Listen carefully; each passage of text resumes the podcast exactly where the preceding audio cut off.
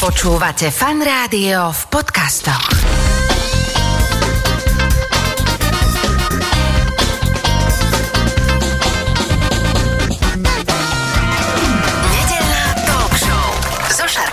Počúvate Fun Rádio, začína sa nedeľná talk show. Oproti mne v štúdiu Fun Rádia sedí už môj hosť, respektíve dnes je to hostka, odborníčka na detskú bezpečnosť na internete a GDPR. Ja som taká stará škola, hlavne dyslektik, čo sa týka skratík, pojma aj GDPR, ale prepáč mi. V každom prípade oproti mne sedí právnička Katarína Kročková. Ahoj, vitaj. Ahoj, ďakujem za pozvanie. A už čakám, že ma hneď opravíš, lebo každý z nás takých lajkov berie, že ochrana osobných údajov, že čo to vlastne znamená a že či to naozaj je to nejaká podmnožina tej ochrany osobných údajov? Čo to je ochrana osobných údajov? Ochrana osobných údajov by som povedala, že je taký celkový proces, ako sa správať, chrániť svoje osobné údaje, ktoré máme len tie jedny. Je to vlastne európska regulácia, nariadenie, čiže priamo aplikovateľné. My to máme upravené iba slovenským zákonom 18/2018. A dalo by sa vlastne povedať, že prišlo k celkovej regulácii ochrany osobných údajov v Európskej únii. Čo teda je nejakým spôsobom výhoda, pretože zahraničné spoločnosti vedia, ako vlastne regulovať osobné údaje v jednotlivých členských štátoch a Európska únia nás vlastne nejakým spôsobom chráni voči tým tretím krajinám. OK, ale teraz, že prečo si vlastne mám chrániť tie osobné údaje? Čo hrozí, keď si, meno, adresa, telefónne číslo? Dobre, však jasne nebudem dávať nikomu číslo účtu, ale že čo je na tom, že však aj tak, keď idem na hociakú novú stránku alebo idem na nejakú aplikáciu, tak najprv akési cookies musím odkliknúť, inak ma to nepustí a potom sa ma to aj tak čo si opýta a je to tam také, že tak teraz čo? Tak ani tam nejdem, nebudem to používať, alebo teda povolím, prípadne keď nakupujem, tak tam mám nejaké osobné údaje, že čo je hrozba vlastne tých Zneužitie osobných údajov. Ako by sa dali zneužiť moje osobné údaje? Napríklad identitou, aj krádež identity. Máme tu napríklad krádeže profilov na sociálnych sieťach. Väčšinou sa s tým stretávajú vlastne celebrity, hej, že majú nejaký problém, že majú nejaké veľké množstvo followerov, potom im niekto hackne účet alebo prípadne im ho nejakým spôsobom ukradne, následne na to sa vyhlási nejaká súťaž alebo nejaká iná propagácia a tí ostatní ľudia nevedia, že toto je nejaký fejkový profil, buď tam dajú nejaké osobné údaje, bankové účty a podobne a tým pádom vzniká nejaký problém. Alebo môžu prostredníctvom toho profilu poslať vlastne nejaký škodlivý kód, nejaký link. A tí ľudia na to vlastne kliknú a znova vlastne môže prísť k tomu, že ak nemajú dobre zabezpečenú sociálnu sieť, tú svoju, tak následne môže vlastne tiež rozšíriť ďalej ten škodlivý kód a môžu nastať nejaké krádeže, čo sa týka mena, priezviska, bankové účty, podľa toho, čo tam všetko má. Väčšina ľudí není influencer ani celebrita, takže ako keby si povedal, no mňa sa to netýka, ale to druhé, čo si už povedala, to už sa týka, lebo to som už viackrát zažil, že mi niekto z mojich blízkych, akože poslal nejaký link a ten človek o tom nevedel. Ja že vieš o tom, že si mi poslal takú... Áno, stále sa to väčšinou preto, lebo predtým na niečo takéto klikol a to išlo automaticky ako nejaká pyramída. Väčšinou to sú také rôzne časové úseky. Buď to býva v čase nejakých Vianoc, alebo keď idú proste nejaké dovolenky. Môže to byť takým spôsobom, že príde do toho Messengera taký link, že pozri, to som ja, alebo je to skryté pod nejakou ďalšou sociálnou sieťou. Následne ten človek na to klikne, nič sa mu nemusí zobraziť, ale už sa mu dostal do tej stránky ten škodlivý kód a už to začne potom vlastne rozposielať. Čo je akože problém, tak kedy si to chodilo prostredníctvom napríklad Skypeu, kedysi dávno, keď sa vlastne využíval. A mne sa to napríklad stalo tiež heď pred nejakými 10 rokmi, že som si vlastne takto ja odpalila počítač, by sa dalo povedať, na svadobnej ceste, kde sme si kúpili drahý internet v Dominikanskej republike. Vedela som, že kolegyňa je nás tiež niekde na dovolenke. Poslala mi cez Skype link, že pozri, toto sú moje fotky akože z dovolenky. Ja som vedela, že je na dovolenke, tak vôbec som nerozmýšľala nad tým, že by to mohlo byť nejaký škodlivý kód. Klikla som na to a mala som modrú obrazovku 2 týždne. A dobre, čo je teraz tak v kurze, že kedy by sme mali zbystriť pozornosť? Ono to môže byť ale aj napríklad prostredníctvom nejakých bankových inštitúcií, alebo Slovenská pošta mala s tým problém, keď chodili rôzne phishingové e-maily.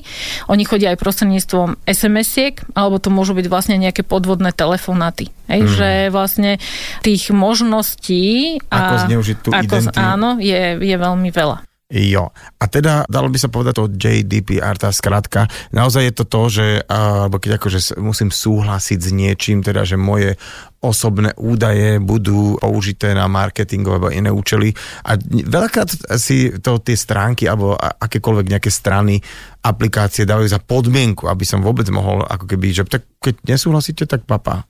No tak tam je viacero nejakých možností, hej, že pokiaľ napríklad kupujem na nejakom e-shope nejaký produkt, ja neviem, napríklad kúpim si kávovar a teda odsúhlasím ti všeobecné obchodné podmienky. Ten e-shop mi môže poslať nejaký marketingový e-mail typu, že majú teraz v zlave nejakú kávu, hej, také podobné. To robím na základe oprávneného záujmu. Uh-huh. Ale pokiaľ chcem odoberať nejaké newslettery alebo niečo podobné, tak to je vyslovene súhlasová záležitosť. A tak ako som ten súhlas dal, tak jednoducho, tak by sa mal veľmi jednoducho akože odhlásiť z toho newslettera. Akože mne kopec mailov príde týždenne takých, že zo stránok, ktoré som v živote neotvoril a prídu mi tam nejaké veci a musím sa komplikovane odhlásiť teda v angličtine unsubscribe alebo akýmkoľvek spôsobom a som vždycky tak rozmýšľam, že ako na mňa prišli, vieš, ale tak asi je to presne o tom, že niekde som to odklikol a už to ide tou pyramidou. Ono sa dá vlastne proti tomu aj brániť, že buď sa teda nejakým spôsobom akože odhlásim a keby ma to tak veľmi zaujímalo, že kedy som vlastne udelil ten súhlas, mám právo sa pýtať toho prevádzkovateľa, toho obchodu, ktorý mi ten e-mail poslal. Ty si ako právnička, odborníčka práve na túto tému, ale už mnoho rokov sa zaoberáš bezpečnosťou detí na internete. No a je to tým, že asi teda sama máš dieťa, ktoré rástlo a ťa to nejak tak akože, že ako s týmto budeme narábať neskôr, ako právnička si sa do toho celkom nakúpila a si v tom dobrá. A teda dobre, toto sme si povedali, že to stráta osobných údajov. No nie je to žiadna sranda, ale asi oveľa zraniteľnejšie sú tie decká, ktoré samozrejme, že ten online svet je absolútne lákadlo, pretože ak to v ich okolí niekto začne používať, či už mobilný telefón a počítač, mali sme tú koronu, to znamená, že ten online svet zrazu, od ktorého sme tak trošku niekedy aj chránili a zdržovali to, tak zrazu boom, používali nejaké Teamsy alebo akýkoľvek nejaký spôsob na výučbu, tak ich to tak trošku prilákalo a budeme sa baviť hlavne na túto tému. Ešte predtým, ako ti položím nejakú vôbec prvú otázku, tak mi napadla taká tá vec, že presne ako rodič človek učí tie deti, že keď ide cez cestu, že doprava, doľava tam, lebo to akože vieme lepšie a nech sa to naučia, ale asi problém v tomto je, že veľakrát tí rodičia prdvedia a vlastne nevedia, že čo majú ich učiť. Takže postupne poďme túto tému rozlúskať. Začneme tým, že aké sú tie hrozby, čo deťom hrozí na internete? Tam je toho veľmi veľa a asi by som, tak ako si hovoril ty na začiatku, že ani samotní rodičia nevedia, že čo majú robiť alebo ako sa bezpečne správať na internete. Toto by som chcela povedať, že tu začína ten problém od tých rodičov. Že ten rodič by mal s tými deťmi sa rozprávať, mal by nejakým spôsobom edukovať, malo by to ísť od toho rodiča, následne potom od školy, hej, ktorá robí vlastne nejaké takéto vzdelávacie akcie. Ale to prvé by malo ísť od toho rodiča, že čo môžem teda robiť s tým telefónom, čo môžem robiť na tom počítači, ako by som sa mal správať na tom internete, že nie na všetko teda nejakým spôsobom klikať, hej, lebo všetko, čo sa mi teda objaví. Ja hovorím, že keď dáme deťom vlastne do rúk nejaký ten smartfón, lebo to je malý počítač, keď si to tak zoberieme, tak ako máme na auto vodičský preukaz, by sme mali mať nejaký ten základný vodičský preukaz pre tie deti, hej, že naučiť ich to, že čo áno, čo nie, ale mnohokrát proste tí rodičia to nevedia. Tak povedzme si nejaký príklad, akému riziku vystavujú rodičia svoje deti. Keď už začneme úplne, že ideme od tých sociálnych sietí, tak si zoberme len to, že koľko rodičov vlastne šeruje fotky svojich detí tie fotky nie vždy sú podľa mňa v poriadku. Keď si zoberieme, že niekedy proste to dieťa je odfotené v nejakej intimnej situácii, hej, že čo môže teda narobiť v budúcnosti škodu tomu dieťaťu, hej, môže spustiť nejakú kyberšikanu a podobne. Pokiaľ ešte je tá fotka nejakým spôsobom, že ten rodič nemá zabezpečený ten profil, hej, že zverejňuje tieto fotografie akože verejne, tak oni verejne proste kolujú po sociálnej sieti, hej. Ako náhle niečo proste raz zverejním, nie je už nejaká šanca, že by som to proste stiahla úplne, hej, lebo ak aj počasie stiahnem nejakú fotku, tak tá fotka mohol byť urobený nejaký screenshot, niekto si ho mohol proste stiahnuť. Hej, že treba na toto myslieť, na túto budúcnosť, že čo všetko sa vlastne s tými fotkami môže akože diať. A druhá vec je tá, že čo fotíme. Hej, že tá fotka obsahuje aj nejaké metadáta. Hej, to znamená, že čím to bolo fotené, akým proste zariadením, kde to bolo fotené. Hej, že pokiaľ tá fotka obsahuje nejaké prostredie, hej, ktoré je blízke tomu dieťaťu, hej, škola, krúžky, hej, tak to vlastne dáva nejaký návod tým kyberzločincom, hej, že kde sa to dieťa vyskytuje, pohybuje. Kde sa pohybuje, hej, že fotky napríklad spred domu a podobne. Akože ja viem, že každý sa rád pochváli, že dieťa mu ide do školy prvý deň, hej, a dá to proste na sociálnu sieť, ale ja viem, že dieťa Aničky chodí proste sem. Teraz normálne sa hanbím, lebo akože toto je aj môj problém, že ja presne, že tak je 1. september, deti idú do školy a teda, aha, ako narastli za rok, tak to vidíš, takže to robím obrovskú chybu, ja to idem stiahovať. Počuj, ale toto si dala takú veľmi akože konkrétnu, samozrejme vec, ale keď, poďme k tým rodičom, lebo veľa rodičov presne... Niektoré nemajú sociálnu sieť, niektorí ľudia majú sociálnu sieť, ale majú len založenú a vlastne nepoznajú tie funkcionality a tým pádom ani nevedia, že ako to presne funguje a čo tam hrozí. Alebo naopak, a toto je celkom častá vec, že rodičia si celkom akože fíčia na sociálnej sieti a asi to nie je celkom taký ten príklad, že vieš, že proste zaparkuje sa auto, prišli sme na dovolenku, mamina vyťahňa, musí hneď fotiť, tuto deti sa zorote, ešte raz počkajte, nie tu to, aby mamina kontroluje, koľko tam máme lajkov a nech sme spokojní. Dobrá, to bola dovolenka. Veľakrát nám to pochválili, všetko sme im ukázali, kde sme boli, koľko sme jedli, čo sme jedli.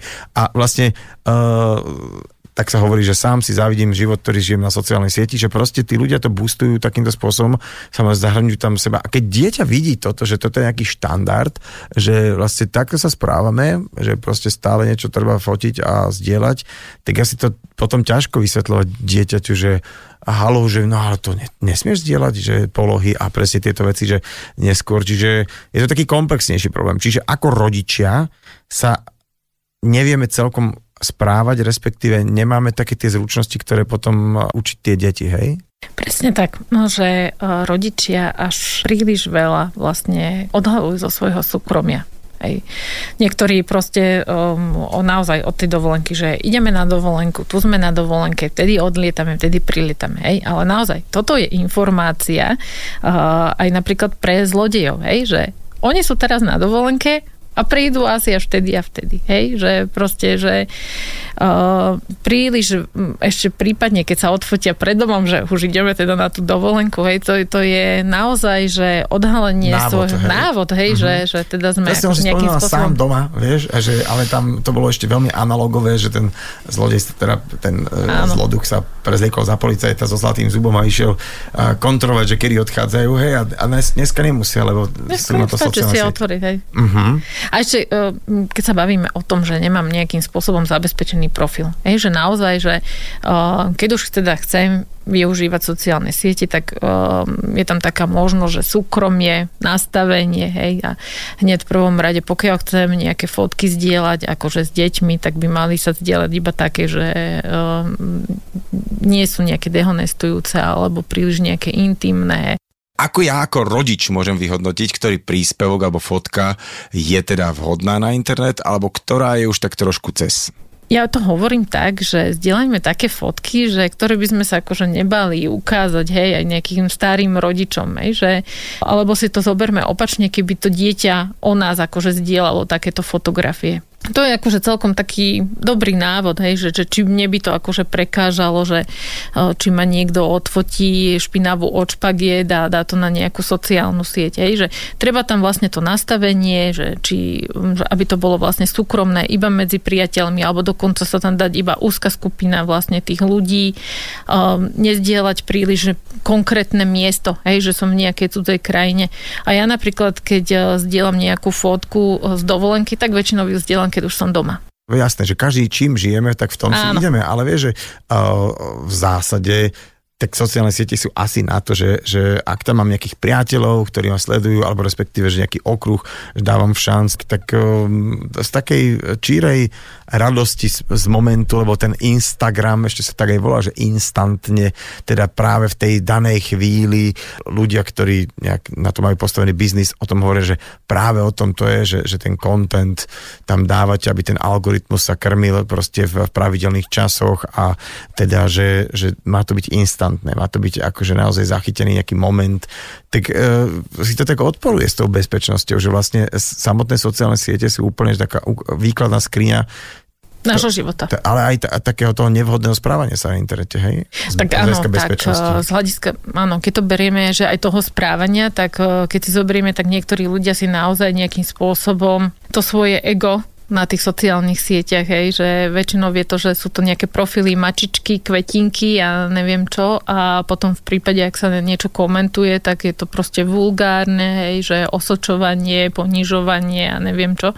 Hej, že napríklad toto je tá druhá strana tých sociálnych sietí, že niekto si myslí, že som jak by som to povedala, že nie som viditeľný, hej, alebo nevedia ma nejakým spôsobom, hej, identifikovať, že som nejakým spôsobom inkognito na tej sociálnej sieti, keď mám len nejaký nick, alebo len proste nejakú peknú fotku. A väčšinou títo, čo sú nejakým spôsobom takýto, že sa tak správajú, tak majú v tých profiloch alebo v tej na tej fotke nejaké kvetinky alebo proste nejaké mačičky a psíkov a podobne, hej? Nebodaj niekedy deti. No, ale keď je niekto vo vzťahu a má deti, tak je to taká, že integritná súčasť, že vlastne ak mapuješ ten svoj život na tej sociálnej sieti, tak bude to potom také, že OK, tak si to založím, len aby som mal sociálnu sieť, ale teda nezdielam nič, lebo je to strašne nebezpečné, že vieš, že je to naozaj ako keby ťažko nejak nastaviť, keď to človek berie ako fan, že ak som videl, hej, boli ste v Grécku, áno, jasné, že to sledujem ťa, vieš, takže to je taká tá zvláštna vec, že na to je vymyslené, ale celé to je, ako ty hovoríš, nie je veľmi bezpečné z hľadiska, ty si už povedal raz taký výraz, že digitálnej stopy. A čo je to tá digitálna stopa, aby si nám to tak priblížila? Je to vlastne celkové to nejaké správanie na internete, ktoré vlastne my máme v tom digitálnom svete, ale tie digitálne stopy môžu byť dva druhy. Je tá vlastne tá aktívna, kde vlastne ja píšem nejaké recenzie, komentujem a pridávam fotky a tým vlastne ja môžem tvoriť aj digitálnu stopu, nielen svoju, ale aj svojich detí, alebo proste aj ľudí, ktorí nie sú napríklad na sociálnej sieti. Uh-huh. Hej, že pokiaľ zverejním ja nejakú fotku, kde napríklad je niekto, kto proste nemá sociálne siete, tak nejakým spôsobom aj jemu budujem, hej, tú digitálnu stopu a aj teda svojim deťom. A potom je tá pasívna a to je vlastne to, že ja si prehliadam rôzne napríklad stránky a tam vlastne odklikávam nejaké tie cookies, hej, tam sa ukladá nejaká tá IP adresa a podobne, hej, takže to je tá pasívna digitálna stopa. Taká otázka možno skôr filozofická, že naozaj v dnešnej dobe internetu a sociálnych sietí sa vieme rýchlo dostať k informáciám o hocikom. Či som už zamestnávateľ a preklepávam si nejakého možno budúceho zamestnanca, alebo niekto sa mi páči, tak si pozriem v podstate ho rodinu, kde býva, do akých podnikov chodí a tak ďalej a tak ďalej. Možno, že ani tomu človeku nedám šancu, pritom realita sa od toho života na internete dosť odlišuje a ono sú na to už aj nejaké čísla, dáta, že ľudia naozaj dnes si teda, mladí ľudia hlavne, nevedia veľmi pestovať, udržiavať a fungovať v nejakých dlhších, dlhodobejších vzťahov a sú frustrovaní a deptaní. No toto, čo sa týka že tých zistení, že čo všetko ten človek robí, hej, že keď ma teda niekto akože zaujíma, tak áno, súvisí to s tou digitálnou stopou, ale ešte by som chcela povedať, že ja si toto všetko dokážem nastaviť na sociálnej sieti, že keď niekto nie je môj priateľ, tak vlastne nemusí o mne vidieť alebo vedieť nič. Že vlastne nebude vidieť ani, akých mám priateľov, možno, že koľko mám priateľov, to uvidí, ale nevie ani, kde som chodila do školy, pokiaľ tu nemám zadané ani proste žiadne bližšie informácie. Hej, dokonca by sa nemusel dostať ani k fotkám. Ale to je všetko o tom, ako si nastavím ja vlastne tú sociálnu sieť. Mm-hmm. Ale tak v zásade vieš, že je taký trend a že je strašne cool mať veľa followerov, aby ťa čím najviac ľudí ako keby sledovalo, lebo na základe toho dokonca sa teda rozhodujú agentúry, že či tento alebo onen človek nie je vhodný, aby sme mu dali celkom nemalé peniaze za propagáciu nejakého produktu, čo je vlastne v podstate easy robota, lebo tak... Áno, je to ich práca. Ja, jasné, ale tým pádom akože veľa ľudí to, keďže ten influencer je zároveň veľakrát vzor, že takto by som to aj ja chcel mať a ja sa teraz tiež idem vybudovať nejaký tzv. Follow-up, že aby ma čo najviac ľudí sledovalo, tak tam presne je to veľmi akože také nahranie s tým, že OK, na jednej strane mnoho ľudí beží si potom, aby čím väčšiu sledovanosť naháňa pozornosť z nejakého dôvodu a zároveň teda správať sa bezpečne na internete. Tak pokiaľ to robí len, že sám seba, že zverejňuje, lebo mu to proste nevadí, je mu to proste príjemné, keď vie o ňom ďalších 10 000 ľudí, že čo robil celý deň, tak nemám vôbec s tým žiadny problém, lebo je to vlastne jeho vec. Ale no vlastne ten influencer by mal mať dobre zabezpečenú vlastne tú svoju stránku, hej, aby mu niekto nejakým spôsobom nehekol, neukradol, prípadne vlastne nejakým spôsobom fotky ďalej nezneužil, lebo s tým sa stretávame teda veľmi často. Nevždy sa dokáže tá stránka potom vrátiť pôvodnému majiteľovi, nevždy je to teda nejakým spôsobom akože možné.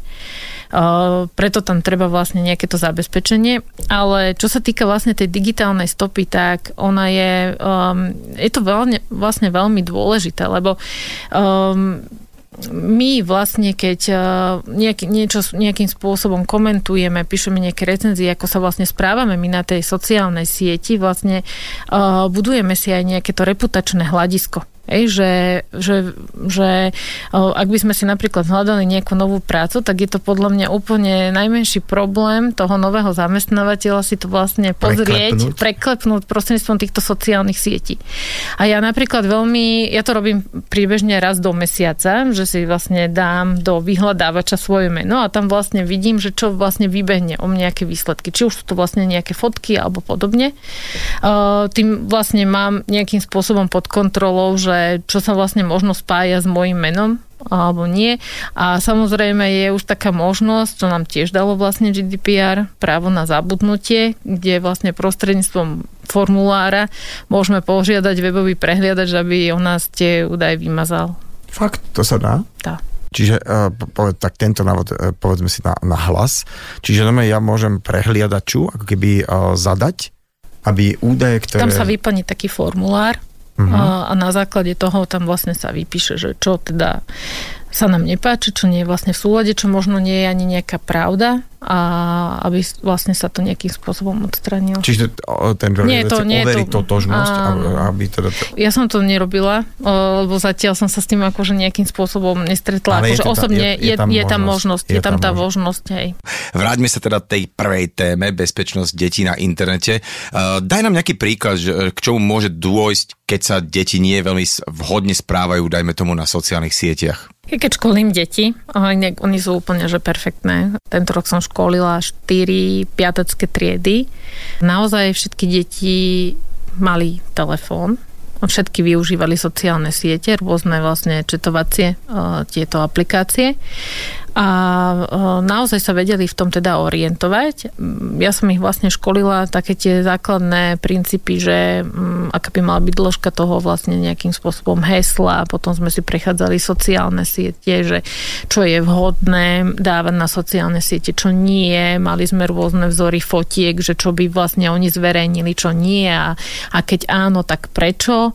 Tam sme si to vlastne vysvetľovali, boli tam vlastne nejaké fotky, čo sa týka, že z dovolenky, tak hovorili, že nie. nie, že vedia, že by ich mohol niekto vlastne vykradnúť, akože boli veľmi akože milé. Každá tá trieda bola úplne iná, ale tie deti to zaujímalo, hej, že to, čo im možno napríklad doma nepovedia akože rodičia, niektorým teda samozrejme, že áno, tak niektoré sa teda pýtali, že čo to môže teda spôsobiť, čo nie. Hovorila som im, že aby nekomunikovali s cudzými ľuďmi, hej, ktorých vlastne žiadajú nejakým spôsobom priateľstvo, keď ho reálne nepoznajú, hej, že môže tam nastať nejaký takýto problém, že môžu od nich vymámiť nejaké intimné fotografie, aby vôbec deti sa nefotili v nejakých nevhodných situáciách a vzájomne si neposielali tieto fotky, hej, lebo ako náhle vznikne takáto fotografia a prípadne nejakým spôsobom zverejnená na tej sociálnej sieti, už stráca ten človek, to dieťa nad ňou kontrolu. Takže, raz čo je na internete, vždy na internete. Áno, bohužiaľ je to tak.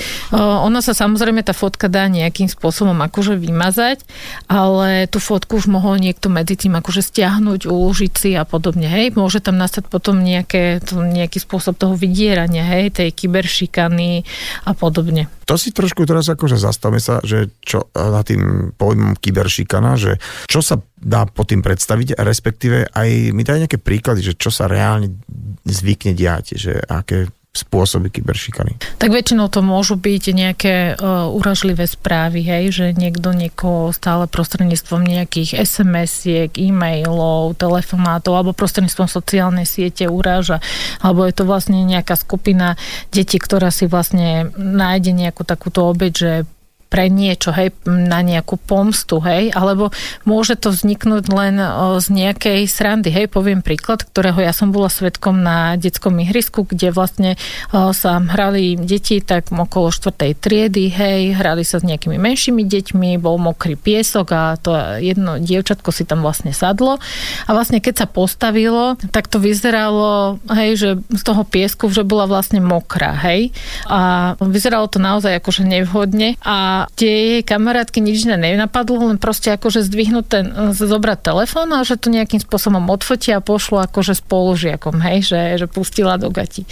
Ale v tom momente sme akože videli na tom dievčati, že ten strach a tú paniku, že keď sa to proste tá fotka začne nejakým spôsobom akože šíriť, tak tam už sme potom my zakročili na ihrisku, že babi, to není fakt akože nejakým spôsobom hodné, hej, ale oni si to neuvedomali v tom, že prečo by to, hej, nemohli akože odfotiť, lebo to brali proste nejakú zábavu, ale už tam bolo vidieť ten strach z tej ich kamarátky, že preboha, že ako to môže, hej, ďalej akože nejakým spôsobom, že dopadnúť, hej, a toto bol len taký akože, že príklad, hej, stačí jedna nejaká nevhodná fotografia, ktorá môže spustiť úplne celú vlnu nejakého veľkého problému. No tak akože môže to ako doslova do písma, že spustiť fakt, že traumatizáciu toho dieťaťa a asi veľmi nadlho, lebo ak presne, čo si teraz povedala, že by nejaký školskú skupinu WhatsAppov alebo akúkoľvek, ktorú už teda decká mávajú. A veľakrát je to aj kvôli vyučovaniu, že je to v pohode, ale ak by tam niečo niekto takéto zdieľal, tak tým pádom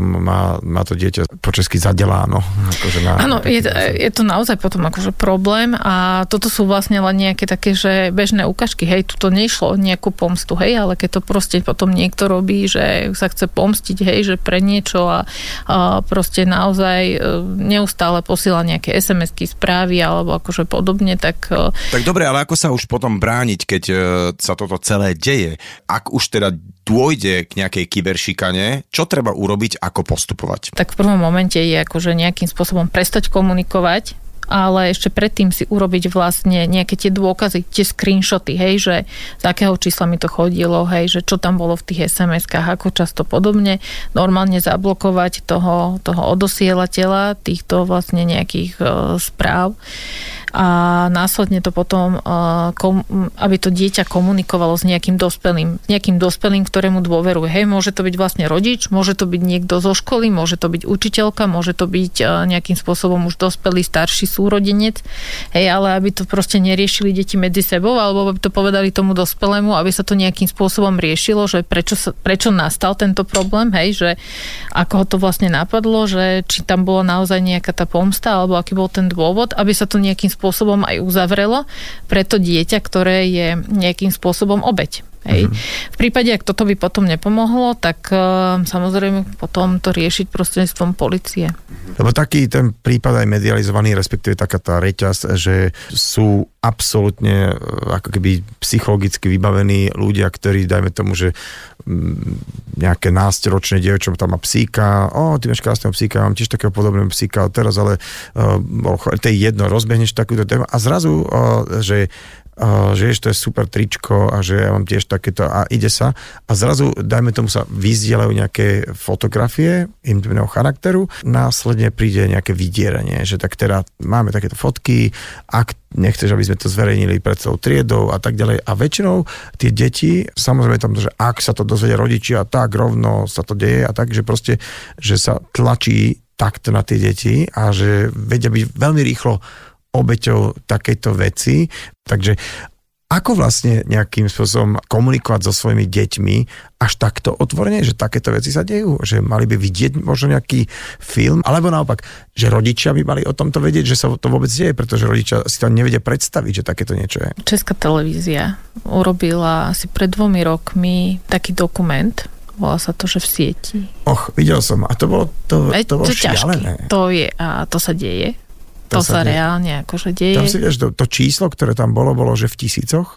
Teda, aby sme teda poslucháčom, že naozaj si pozrite film v sieti, ak máte teda deti v nejakom takom veku, ktoré vchádzajú do nejakého online prostredia, že je to veľký aha moment. Tedy vlastne sa ukáže, že toto sa naozaj deje a nie je to, že nereálne, hej? Že naozaj, že tieto situácie tu nastávajú a je veľmi dôležité, ale veľmi dôležité vlastne komunikovať s tými deťmi. Hej? Že im hovoriť, že môže sa im proste akože niečo takéto stať, že niekto im môže proste napísať, alebo že aby s nimi akože komunikoval a snažil sa nadviazať nejaký taký bližší vzťah. Ale že pokiaľ toho človeka naozaj akože nepoznajú, že nie je to proste nejaký spolužiak alebo niekto z ich teda okolia, že aby naozaj teda nekomunikovali a keď už teda začnú komunikovať a začne sa to nejakým spôsobom akože vymykať tým hraniciam, tak aby to naozaj tým rodičom povedali. Čiže komunikovať a byť otvorený, lebo akokoľvek nám to môže byť, že tak toto mám riešiť s mojim deťom. Áno, treba to riešiť. Vždy sa nájde nejaký strejda, ktorý to vybaví za vás. Takže bacha na to. Takisto, ako sa o veľa veciach treba vedieť otvorene rozprávať s deťmi, vždy sa nájde niekto iný, kto to teda môže vás predbehnúť a to teda nie je dobrá situácia. Ako ten film bol aj pre mňa teda naozaj dosť. Ja viem teda, že čo sa teda všetko môže akože naozaj stať, ale naozaj to otvorilo veľa ľuďom. Či keď som sa teda pýtala, že či to naozaj videli, či to pozerali, že aký majú teda z toho nejaký ten pocit. Naozaj odporúčame každému si pozrieť film v sieti. Je to z reálneho života a ten problém predátorstva, či šikany na internete a sexuálneho obťažovania, sexuálneho predátorstva je v súčasnej digitálnej dobe naozaj hlboký a môže sa len prehlbovať, takže aby sme vôbec vedeli, že toto tu existuje. Rozprávame sa o bezpečnosti detí na internete, s tým súvisí aj Dark Web, kde môže skončiť naozaj mnoho obsahu. Poďme si povedať, čo je to ten Dark Web. Dark Web je to tá časť internetu, kde nemáme prístup prostredníctvom tých bežných prehliadačov. Dark Web vlastne slúži na tú ilegálnu činnosť, na vlastne čiže ten predaj. Čiže tak, ako sú rôzne Chromy, Google a všetky Mozily, tieto bežné prehliadače a môže byť veľa a tam si vyhľadávame akýkoľvek obsah, tak existuje ako keby taký ten internet, ako keby o ktorom bežný človek ani nevie, že existuje. Áno. A tam sa zhromaždí. Tam vlastne môžu skončiť všetky nejaké tie intimné fotografie našich detí. Z dovoleniek. Tam môžu skončiť vlastne naše údaje z ukradnutých nejakých bankomatových kariet alebo rôznych e-mailov, hesiel. Naozaj je to vlastne nejaká ilegálna činnosť, kde sa vlastne dostanú vlastne predať, čo sa týka zbranie, drog, pornografie, všetko možné. No a teda poďme ešte na to, že či teda existujú nejaké aktívne, neviem, aplikácie, nastavenia alebo čokoľvek, aby som chránil svoje zabezpečenie, alebo či je dobré, vieš, keď sa niekedy rodičia pozerali do tašky svojmu dieťaťu, že čo tam má. Takže či je to OK, keď ako keby rodičia cez aplikácie, nastavenia alebo normálne analógovo, že pozrú sa do telefónu, že ako je to s takýmto, ako keby GDPR, takým tým rodičovsko-detským? s tou kontrolou. Uh-huh. Tak keďže mám vlastne 9-ročnú dceru, tak samozrejme má smartfón, lebo už to má väčšina triedy, tak bolo veľmi ťažké jej vysvetliť, že nie, že ona ho teda mať nebude, ale má tam teda nastavené všetky tie možné ochrany tej rodičovskej, o to, že čo môže všetko sťahovať, všetko prechádza nejakou mojou kontrolou, kde ja musím vlastne všetko odsúhlasovať s tým, že nemá vôbec prístup na sociálne siete. To nemá teda vôbec. Viem, že väčšina detí, aj keď sme vlastne školili, išla na čínskej sociálnej sieti, hej, ktorá teda podľa mňa nie je bezpečná. Aj z iných teda hľadisk. Aj hlavne kvôli tomu, že ten obsah nie je nejakým spôsobom kontrolovaný. A ja vždy, keď aj začínam vlastne tú prednášku pri tých deťoch, tak im hovorím, že žiadna tá sociálna sieť nie je zadarmo, lebo platíme vlastne my našimi osobnými údajmi a tým vlastne, čím ju krmíme. Uh-huh. A čím ju vlastne krmíme, to nám vlastne ona ďalej ponúka, hej, vlastne na základe tých logaritmov a rôznych tých reklam, čo nás vlastne zaujíma, tak to nám vlastne všetko ponúka a ponúka to potom aj našim deťom. Existujú nejaké možno špecifické znaky alebo chovania také, kde by dospelý človek mohol spozornieť, že toto je nejaký dymový signál, že možno sa s mojim dieťaťom niečo deje, či tam nie je nejaká kyberšikana, či tam nie je nejaká komunikácia s niekým, alebo že či sú takéto nejaké veci. Tak toto je asi skôr otázka na psychológov, alebo možno nejaké poradkyne školské, ale akože čo si ja teda myslím ako matka, hej, teraz budem hovoriť ako matka, že keby vlastne dieťa prestalo byť, a mám vlastne interaktívne dieťa, ktoré proste rado komunikuje a zostane nejaké utiahnuté a proste nechce komunikovať a proste má nejaký strach, hej, tak by som akože nejakým spôsobom zbystrila, že môže nastať teda nejaký problém, ale všetko je to vlastne o tej dôvere, akú si my vybudujeme vlastne s tými deťmi. Teda ja dúfam ako mama, že tá dôvera teda tu bude aj naďalej a že keď nastane nejaký vlastne problém, že tie deti sa na mňa obratia, že potrebujú vlastne toto riešiť.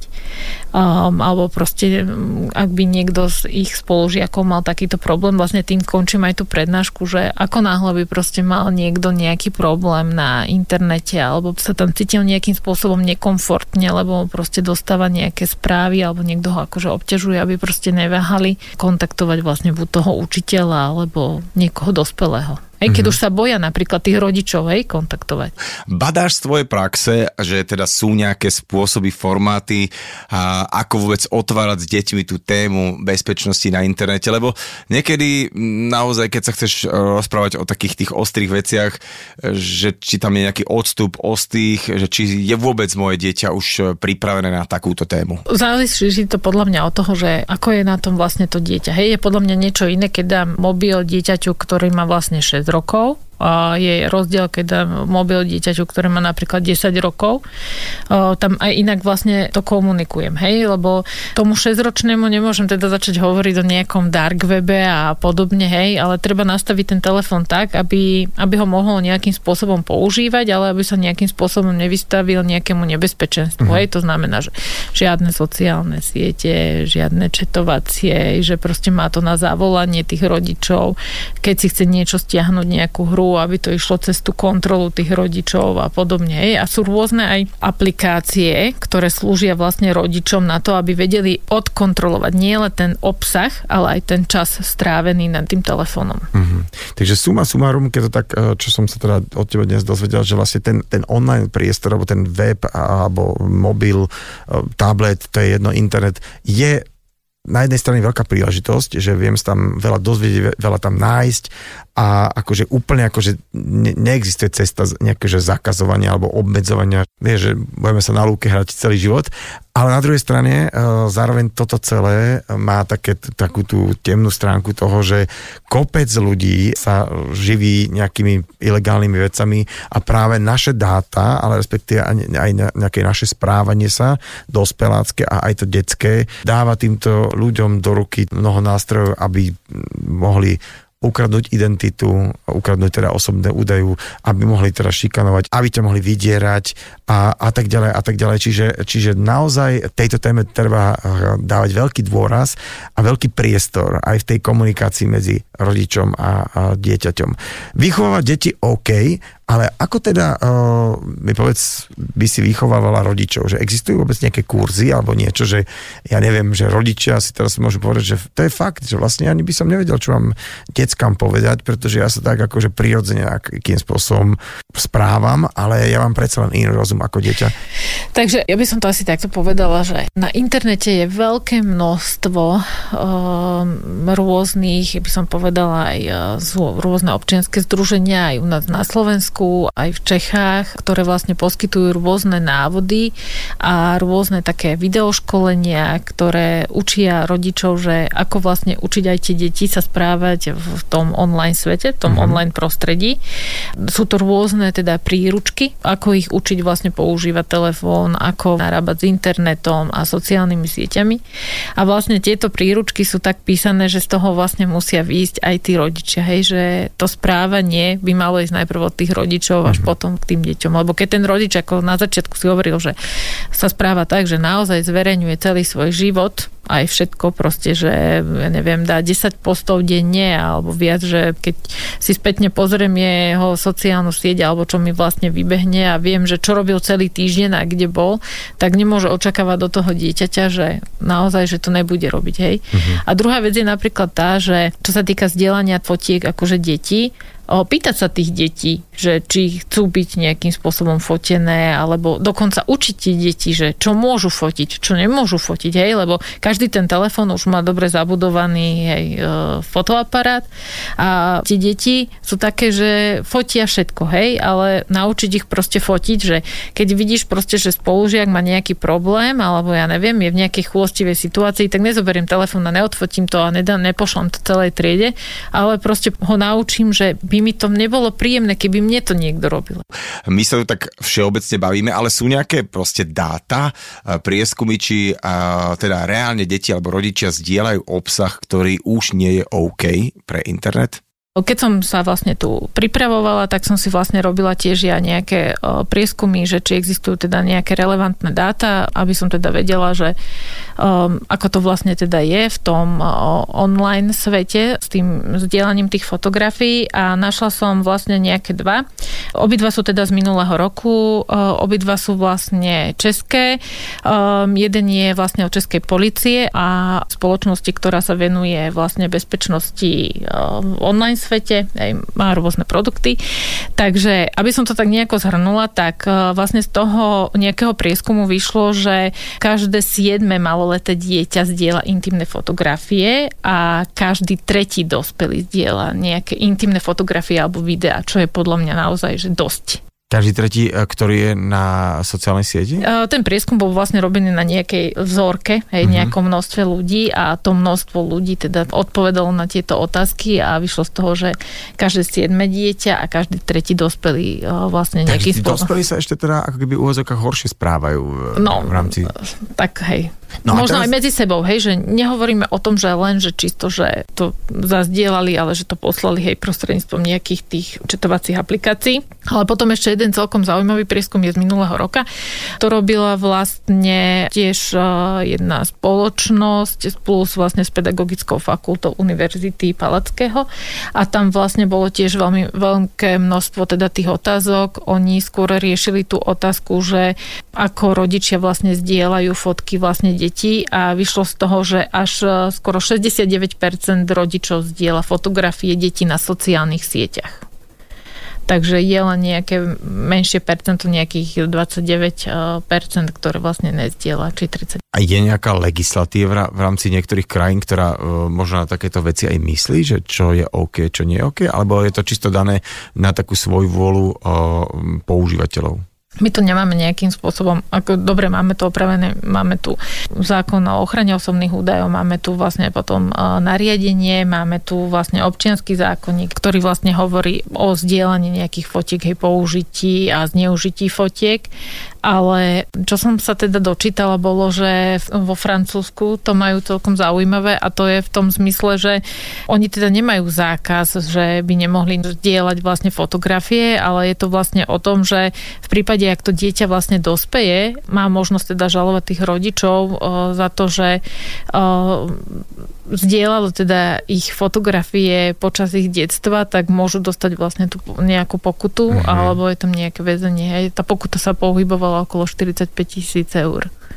Takže celkom heavy, čiže je to taká tá vec, aby vedeli, že nie je to v poriadku a ak sa náhodou nejaká kriminálna činnosť stane, tak vy máte v tom tiež tak trošku prsty, lebo ste boli možno na začiatku toho celého. Takúto podobnú legislatívu majú vlastne aj Španieli, aj Taliani, hej, čo sa týka vlastne tej ochrany vlastne detí. Ale keď to tak vo všeobecnosti akože zoberieme, tak Francúzi minimálne zdieľajú akože fotografie detí. Prípadne keď tie fotky sú, tak alebo sú nejako zozadu, alebo sú s nejakými vlastne smajlikmi, že oni vlastne majú trošku inak to nastavené, hej, že pokiaľ sa vlastne nestretáme nejakým spôsobom fyzicky, hej, tak nemusíme o sebe vedieť ani na sociálnej sieti. Čiže oni to majú trošku nejakým spôsobom inak nastavené. Ale celkom ma to prekvapilo, keď som to vlastne čítala, hej, že je tam takáto nejaká možnosť aj. Tak ono je zase pravda, že rodičia to fakt niekedy preháňajú v rámci fotografií svojich detí na sociálnych sieťach, teda hlavne situácií, v ktorých sa nachádzajú, a keby tu bola takáto možnosť, že dieťa v neskoršom veku by mohla dokonca súdne napadnúť rodiča za to, že čo pridával na internete, tak asi by možno, že tí rodičia tak prehodnocovali, že čo tam teraz dajú. Ešte by ma zaujímala taká oblasť, a teda to sú tie výzvy rôzne na sociálnych sieťach, napríklad na TikToku, ktoré niekedy už skončili fatálne, že nejaké dieťa sa zranilo, dokonca zomrelo. Ty si vlastne na toto odborníčka, ako to ty vnímaš z tvojho pohľadu? Správne si povedal, že týka sa to hlavne teda TikToku, lebo ako som ja hovorila na začiatku, keď si pamätáš, tak TikTok nemá nejakým spôsobom príliš kontrolovaný ten obsah. Hej, že vlastne tie algoritmy potom nejakým spôsobom ponúkajú mu tomu dieťaťu, čo ho teda nejakým spôsobom akože zaujíma, a naozaj tam boli nejaké tie smrteľné nešťastia, by sa to dalo povedať, kedy vlastne tie deti plnili nejaké výzvy, museli sa pritom vlastne nejakým spôsobom natočiť a potom to chceli zverejniť. Čo je známy vlastne taký prípad, tak to bolo nejaké 10-ročného dievčatka v Taliansku, kde sa potom vlastne menila aj legislatíva, že sa zvyšovala tá hranica toho TikToku. Myslím, že na 13 rokov to bolo, ale tiež vlastne, čo sa týka nejakého umrtia, tak bolo pred pár mesiacmi v Argentíne, kde tiež dievča 12-ročné, 11-12-ročné tiež plnilo túto výzvu do blackoutu. Ja myslím, že na celom svete, kde žije 8 miliard ľudí a sociálne siete používa už veľa miliard ľudí, že štatisticky sa takto niečo môže stať, ale vôbec ten fenomén toho, že povedzme si rovno čínska sociálna sieť, kde teda všetci ľudia z tohto biznisu úplne, že búchajú po stene a hlasno, že bacha, ochrana osobných údajov, zbieranie dát a tak ďalej, že v podstate, že tam sa teda veci dejú, že tam, no, že ten obsah, ktorý tam je zdieľaný, tak keď sa teraz bavíme o nejakého krmení, nejakého dark webu, tak to je pošialené. Tak ja napríklad túto sociálnu sieť vôbec nemám ani nainštalovanú, a to bolo vlastne, keď sme to riešili s tými deťmi, tak väčšina detí fičí na TikToku, hej, že proste ano, to je pre nich akože najobľúbenejšia sieť. Obrovským sponzorom, dajme tomu nejakých futbalových majstrovstiev, že tam sa hýba obrovský biznis, že nevieš tomu nejakú dieťaťu povedať, že no tak ty tam nebudeš. Ako môžeš, jasné, ale môžem mu to povedať, hej, a je to teda na mne. Ale spolužiaci sú vlastne všetci tam. Ono problém je ten, že ten TikTok vie si sparovať tie kontakty v telefóne, kalendár, hej, má ku všetkému vlastne prístup, má prístup vlastne k tomu chatu, hej, k tomu obsahu toho chatu, hej, že vie presne, že aké používaš zariadenie, proste všetky vlastne tieto informácie, čo by mať nemusel, hej, čiže v niektorých štátoch, myslím si, že je to Montana, tam je celkový zákaz používania TikToku. OK. Ale to je zase také tiež veľmi zvláštne, lebo že ťažko obmedzíš, keď niekomu niečo zakážeš, hlavne malému človeku, že plošne, tak je to ešte taká väčšia výzva to používať, ale treba dať pozor. Aj to, že treba vlastne dať pozor, ale napríklad, keby som ja chcela robiť nejaký marketing, hej, že proste niečo, že natočiť sa, tak už viem, že túto sieť nemôžem akože používať, hej, lebo z hľadiska toho, že hovorím, že nie je teda úplne že bezpečná, hej, tak ju nemôžem používať, ale teraz, že strašne veľa aj marketérov, hej, že ju proste propaguje, hej, že poďte do TikToku, že tam proste ten logaritmus, hej, budete mať vyšší predaj, tak... Celkovo, ako keď to zoberieme. Toto je pravda, lebo teraz všetko, čo si povedala, mi dáva akože zmysel a veľa vecí akože chýbim, priznám sa ti, že teda aj v rámci nejakých sociálnych sietí, kde sa ja nachádzam, čiže máš znamená, že pravdu a ďakujem ti za to a ja verím, že aj všetci ľudia, čo nás počúvali a čo teraz sa pripravili nedeľný obed alebo niekam cestovali, tak si že mali zo pár aha momentov a že dajme tomu, pôjde sa trošku priškoliť a prípadne priškrtia klapku v rámci svojich sociálnych sietí, ak teda zdieľajú aj správanie svojich detí. Ďakujem ti ešte raz veľmi pekne za tvoj čas. Katka, mojím dnešným hosťom bola odborníčka na ochranu osobných údajov, právnička Katarína Kročková. Ďakujem vám pekne za pozvanie. Nedeľná talk show so Šarkanom. Talk show so Šarkanom v premiére každú nedeľu od 10:00 do 12:00 vo Fun Rádiu.